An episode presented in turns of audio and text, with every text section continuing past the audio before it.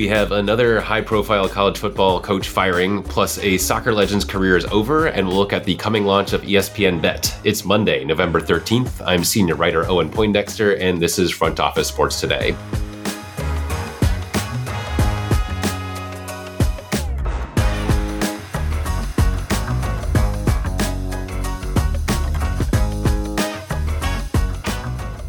Texas A&M has let go of Jimbo Fisher with uh, around $76 million left on his contract. He is going to receive that money whether or not he takes another job or whatever he does. Joining me now to discuss is Front Office Sports newsletter co-author David Rumsey. Welcome, David.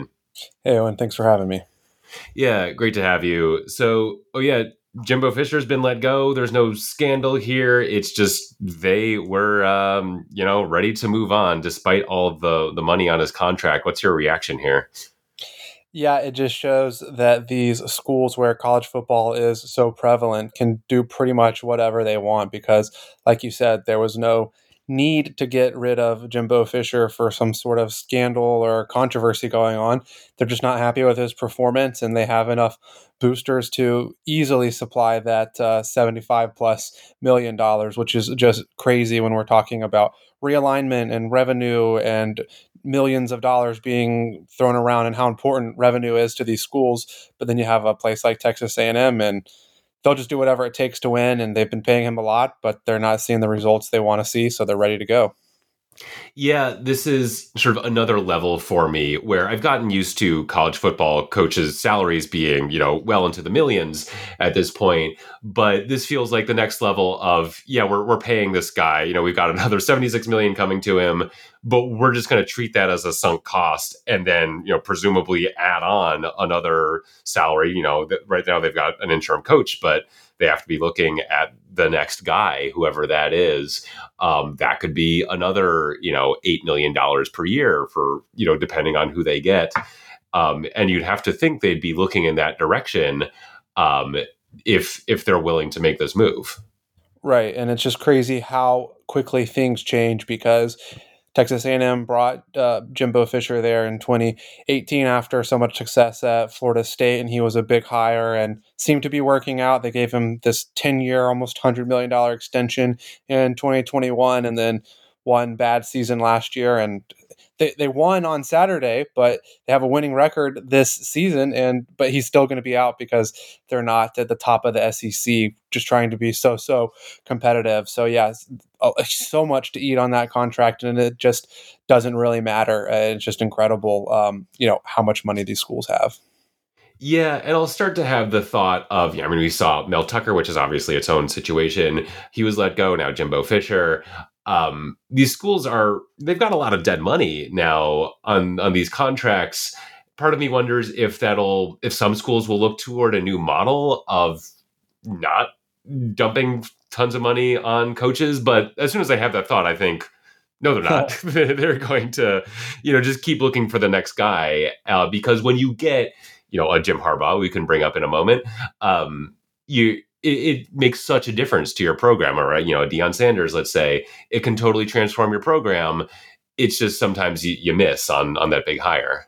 Yeah, exactly, and it it is so competitive. You think you have the right guy, um, but it's it's hard to get the perfect person, and then there's still the Nick Sabans of the world and the Kirby Smarts who are just even better than you. But yeah, I do want to talk about Jim Harbaugh because that's another huge uh, contract that could have something changing. You know, we had the reports er- earlier this year of him having a extension offer pulled amid this sign stealing scandal, and now he is suspended from the sidelines for the rest of the Big Ten regular season, at least. Um, but he's, you know, was in line to maybe be crack that top five of hi- highest paid coaches, definitely the highest in the Big Ten, which would put him above Ryan Day. So, you know, into the tens of millions of dollars uh, annually, which is close to what Jimbo Fisher was making. And, and that could be on, on the way out too, depending on what happens the rest of this season with Michigan. Yeah, right. It'll be interesting to see if they're just going to wait till this blows over and say, okay, you're still our guy. We're still going to give you a big deal. Or if this has tarnished him enough to, you know, make them want to uh, think about moving on, or if not move on, you know, not give him the next big deal. Not to mention the lawyer fees that will be coming with this uh, scandal, right? Those are the real winners. So, despite Jim Jim Harbaugh will get his money right one way or another, buyout or uh, if he stays on coach, uh, but uh, the lawyers will get their money too as they navigate this uh, suspension. And either way, you know, it seems like he'll probably be back for the college football playoff. And I mean, he's not even really gone because he can coach during the week under these terms of this Big Ten suspension, but unless the NCAA does something uh, in addition to it. You know, he'll be back for the college football playoff. That is, if if they make it, maybe not being there for the Ohio State game will knock them out, and they wouldn't make it. But it's it's it's a lot of drama, and I, I think it's great for college football fans to follow here as we get closer towards uh, Thanksgiving. Yeah, absolutely, David Rumsey. Thanks so much for joining us. Thank you. We have data on the top five networks in terms of total minutes of live sports watched from January to October of this year. Number five is ABC with 98.1 billion minutes watched, followed by NBC with 105.5 billion viewership minutes of live sports. That's a lot of minutes, but number three on the list is 50% higher. That would be ABC's sister company, ESPN, which at 158.5 billion is just behind CBS with 162.4 by process of elimination, you probably know who is number one. That would be Fox, where people have watched 181.7 billion minutes of live sports through the first 10 months of this year. Fox started the year with a big lead. They had the Super Bowl, which was the most watched of all time, with 115 million viewers. They also had the World Series, the Women's World Cup, NASCAR, and this season's most watched NFL game, that being the tilt between the Cowboys and Eagles a week ago, which 27 million people watched. But next year, it might be a different picture. CBS has the Super Bowl in February, and NBC has the Paris Olympics. Fox is on top right now, but keeping the title is not going to be easy. Over to soccer. Congratulations to NJNY Gotham on their first ever NWSL title. They defeated OL Reign in the finals on Saturday. It was the final match in the careers of two soccer legends. Gotham's Ali Krieger got to end her 19 year professional career on a high note, and Megan Rapinoe, who unfortunately sustained an injury that will likely require surgery in the first five minutes of the game. But regardless of the ending, she leaves what is one of the more impactful careers for any athlete. On the field, she's one of the most acclaimed players in U.S. history. She won two World Cup titles, an Olympic gold medal, the 2019 FIFA Golden Ball and Golden Boot, and the 2019 Ballon d'Or, off the pitch, she was one of the most important and visible fighters for equal pay in soccer, which resulted in the agreement to have the U.S. men's and women's national teams split their winnings starting last year. The impact of that is going to last for many years, and I think before too long we're going to see it in other sports and other countries. You don't always get the storybook ending, but people will be telling the story of Rapinoe's career for decades to come. Up next, the biggest name in sports media enters the sports betting world tomorrow. I spoke to Geoff Zochodne of Covers.com on how ESPN Bet is going to alter the landscape and whether they can meet their very lofty goals. That conversation is coming up right after this.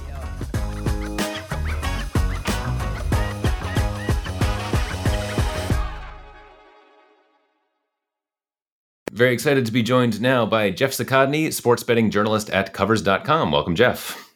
Thanks for having me on. Great to have you. So, we haven't done a real state of the union on sports betting on the show for a little while. So, just give us a sense of the landscape that we're looking at as ESPN is entering into the fray. Well, where we're at right now is you have a majority of US states that have legalized some form of sports betting, many of which are also offering online sports betting.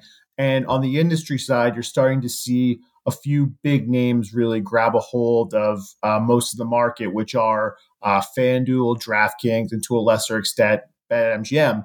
And so into the fray we have now coming ESPN Bet, which is this collaboration between, of course, ESPN uh, and Penn Entertainment, which was previously aligned with Barstool Sports and had the Barstool Sportsbook.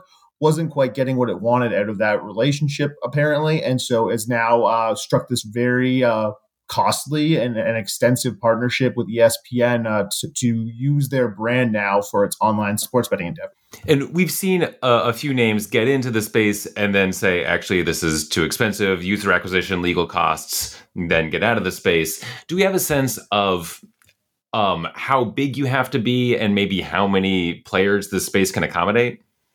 Yeah, I guess it really depends on what your definition of success is. Do you want to be uh, some t- a Titanic company that has 50% market share. Is that good enough for you? Can you get by uh, with being a smaller operator, perhaps that has connections to brick and mortar casinos, where you can kind of create a, a system for getting people to go to those properties? So, how big you have to be is sort of an open question. But what we are seeing is a bit of a shakeup, uh, you know, recently, where we've seen uh, some companies come in and then come out, uh, and then some consolidation around you know names like FanDuel and DraftKings.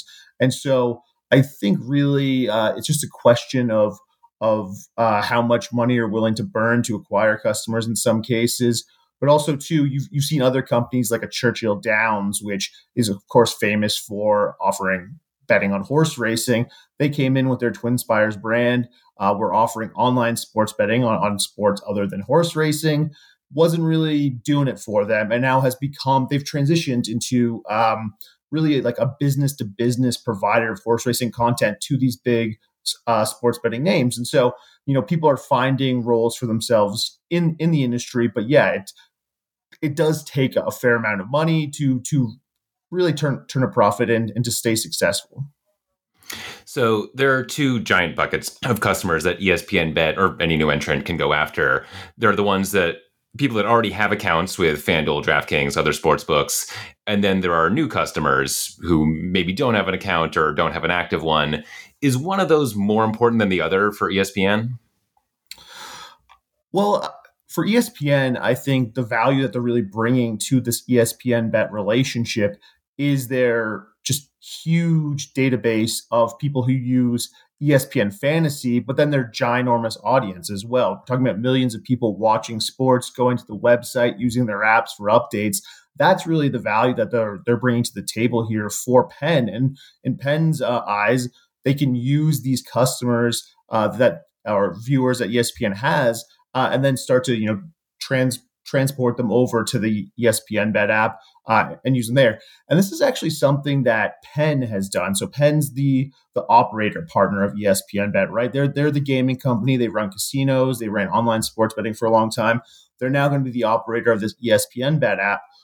They have done something similar in Canada, in Ontario, with uh, it's called The Score. The Score is a very popular uh, sports media app where people were getting their scores from, and you know, as the name suggests, and you had uh, Penn buy it, and they created, um, you know, the score bet and in a system where you can go on the score, you can see uh, the odds for a game, and in a few pushes of, of the screen, you can be on the score bet app placing bets if that's what you want. So they've really done a good job of creating this kind of ecosystem that moves people from the media app to uh, the score bet app and you can really see that that's sort of the vision and something that they're interested in here with the partnership with espn yeah, I mean, I feel like ESPN.com is going to be what makes or, or breaks this thing because so many people, I just, you know, if I want a random basketball score or, you know, over hockey, I just want to see what's going on. It's just such an easy one stop destination to just pop in there.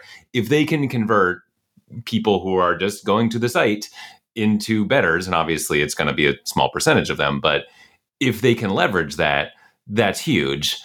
Otherwise, it just feels like you know one more company that is is throwing spaghetti at the wall when FanDuel and DraftKings do have such a, a, substantial market share that is hard to crack because people are already in the habit of using those apps if they're already betting.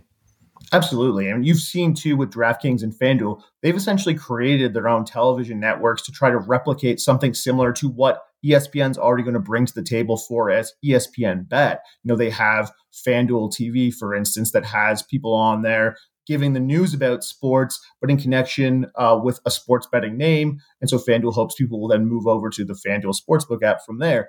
ESPN blows them all out of the water in terms of audience, of course. And so just the having that uh, that huge audience there uh, means that you have a the opportunity to convert a, a good sized chunk of them to ESPN bet users. And we've already seen some of the ideas for um, what it's going to look like on ESPN with this new partnership. So you'll start seeing odds exclusively provided by ESPN bet. I think that's already started to happen. Uh, and so you'll, you'll start getting nudges in that kind of way. You know, you're seeing ESPN that ESPN programming that has used odds from uh, Caesars, and there's been content situations with, with DraftKings as well. That's all going to start just saying ESPN bet. And so now they'll really come November 14th, I assume that's just really going to ramp up because that's that's that's go time for them. Yeah. Um, another November date that's on my mind is a year from now when, well, I guess I'm in California. We may or may not have a ballot referendum um, to legalize sports betting here. California and Texas are kind of these two behemoths that are on the sidelines right now. How important do you think those two states eventually coming, eventually legalizing sports betting is for ESPN specifically? For ESPN specifically, I think that it, it would be important. Uh, because it's a those two states are important for anyone who is getting involved into uh, getting involved in, in the in the sports betting industry. Like they are really two of the three kind of crown jewels of of the gaming industry in the U.S. Along with Florida, which is a bit of a different situation where you have a legal structure, but it's really um, a one a one company kind of of state. That's just how it, it worked out uh, with, with, a compact with the state and and the Seminole tribe there. But Florida, or sorry, California and Texas, like those are really highly sought after markets. There's always going to be interest in trying to uh, crack them in some way. As you point out, there is uh, a proposed ballot initiative that has turned up recently in California, uh, which is interesting because we saw in 2022 there were two uh, separate initiatives that were on the ballot in California, and they were resoundingly defeated by voters. It wasn't even close. Uh, but those measures were really competing ones. One suggested in person sports betting at tribal casinos and at racetracks. And the other suggested a statewide online sports betting market where you could have players like FanDuel and DraftKings involved. Both of them went down in flames. This time around, looking at uh, a proposed initiative, we don't know if it's going to succeed or not. We don't know if it's going to be on the ballot in the first place. Uh, but just the fact that it's there and that it could, again, be on the ballot really just suggests how uh, interested people are in trying to get sports betting legalized in some fashion in California because it's essentially like a whole other, you know, it, it's a country-sized state, really. Like if you could get that open in some way, uh, the number of customers you could, ha- you know, pitch to try to get to go to your sports book is just massive. Yeah, I live in California, and honestly, the competing campaigns in 2022 is very bizarre. I saw a ton of ads for them, and they were often attacking each other. And also, half of them you could watch and have no idea it was about sports betting. They were trying to, you know, say we're just creating this fund. It's going to do all this great stuff. And yeah, anyway, very strange. I think they will take a more straightforward, perhaps one measure approach. Uh, if if there's a new effort, I think there were some lessons learned there. There's another big player trying to carve out territory in the sports betting world, and that's Fanatics if you were to place a bet on ESPN or Fanatics, sort of making it long term, who, who, are you taking there? Oh, that's a really good question because they're they're both really uh, interesting entries into the sports betting world because of the non-gaming assets they bring to the table. Fanatics has this huge database of people that are buying jerseys and hats with them, and then ESPN has this giant um, customer sorry viewer data you know of army that's out there really that's using their app that's watching their shows if i had to bet if i had to bet i would probably side with espn just because the money's essentially already been paid. Um, the investment has been made by Penn uh, to license that trademark, and ESPN now is going to bring this massive, um, just giant audience with it now and really just use the full force of that to try to convert its viewers uh, to sports betting users. And so I th- think I would just go with ESPN just based on the size of that company and its prominence by nature. It's a company that's very uh, well known. Like it, it's in the business of being public and trying getting people's attention. So um, I would do that, but I would not by any means, you know, write off Fanatics what they're doing is very interesting. They've also made some significant significant investments, such as by buying the U.S. assets of PointsBet, which was a smaller player uh, in, in the legal sports betting world, but they've shown that they're in it to win it too. So I think I would give the edge to ESPN, but by by no means is Fanatics anywhere. You know, they, they're very close behind. I would think in, in any situation. Yeah, I mean that basic analysis is is where I come down on that question. I think I feel like the ESPN name recognition, which is you know basically the entire United States, um, is just so much more. I feel like a lot of people might own Fanatics merch and not even know what Fanatics is. So I, I just feel like you'd rather be dealt that hand than than other than over Fanatics, which is still in a pretty decent position for entering into this very tough market. Before we let you go, what are you just watching for in terms of how the sports betting market evolves in the next few years? I think there's there's a few different things to watch for. One is any success we see with legalizing sports betting in California or Texas, those would be just landmark events for the industry, right? Right now, the biggest legal sports betting market in the US is New York. And if you look at New York compared to California's population, it's what half, you know, just o- opening up California would just be such an uh, sea change f- for the business that um, even as these companies right now are kind of settling into um, a glide path toward profitability, if California legalized sports betting tomorrow, they would dig into their pockets for whatever it takes to try to acquire as many customers as possible, I think. Um, so that is something that we're going to keep watching on this movement in, in the state legislatures there or on the ballot me- uh, measure front, depending what happens there. Um, you know, Texas, there's always ongoing interest from the local sports teams as well as you know the Texas Sports Betting Alliance, which has brought together those teams as well as some of the uh, sports betting operators to try and get something legalized there. And then I think uh, what we're kind of hearing right now from the industry, um, if you, if you set aside the potential of California or Texas legalizing the expense you would see there, we're kind of entering a period of reflection. I think um, among sports betting operators and considering the product that they're offering to people. We're, we're really starting to see um, them try to outdo each other with with what they're offering to their customers. We, we had an uh, an announcement from DraftKings during their uh, earnings call last week that they've got a new product, you know, a new feature in the works that's going to be announced at their Investor Day, which just so happens to be on November 14th when ESPN Bet launches. Um, that might have been I don't know if that's coincidental or not um, for, from either of them there, but yeah, it, we're really entering into uh, a situation where these operators are wondering what customers want, what they can give them that will differentiate them from other operators because the period of throwing out giant $5,000 matching bonuses has kind of come and gone, unless we were to have, again, a significant state really open. Um, and these companies are trying to prove that they can be profitable with just sports betting.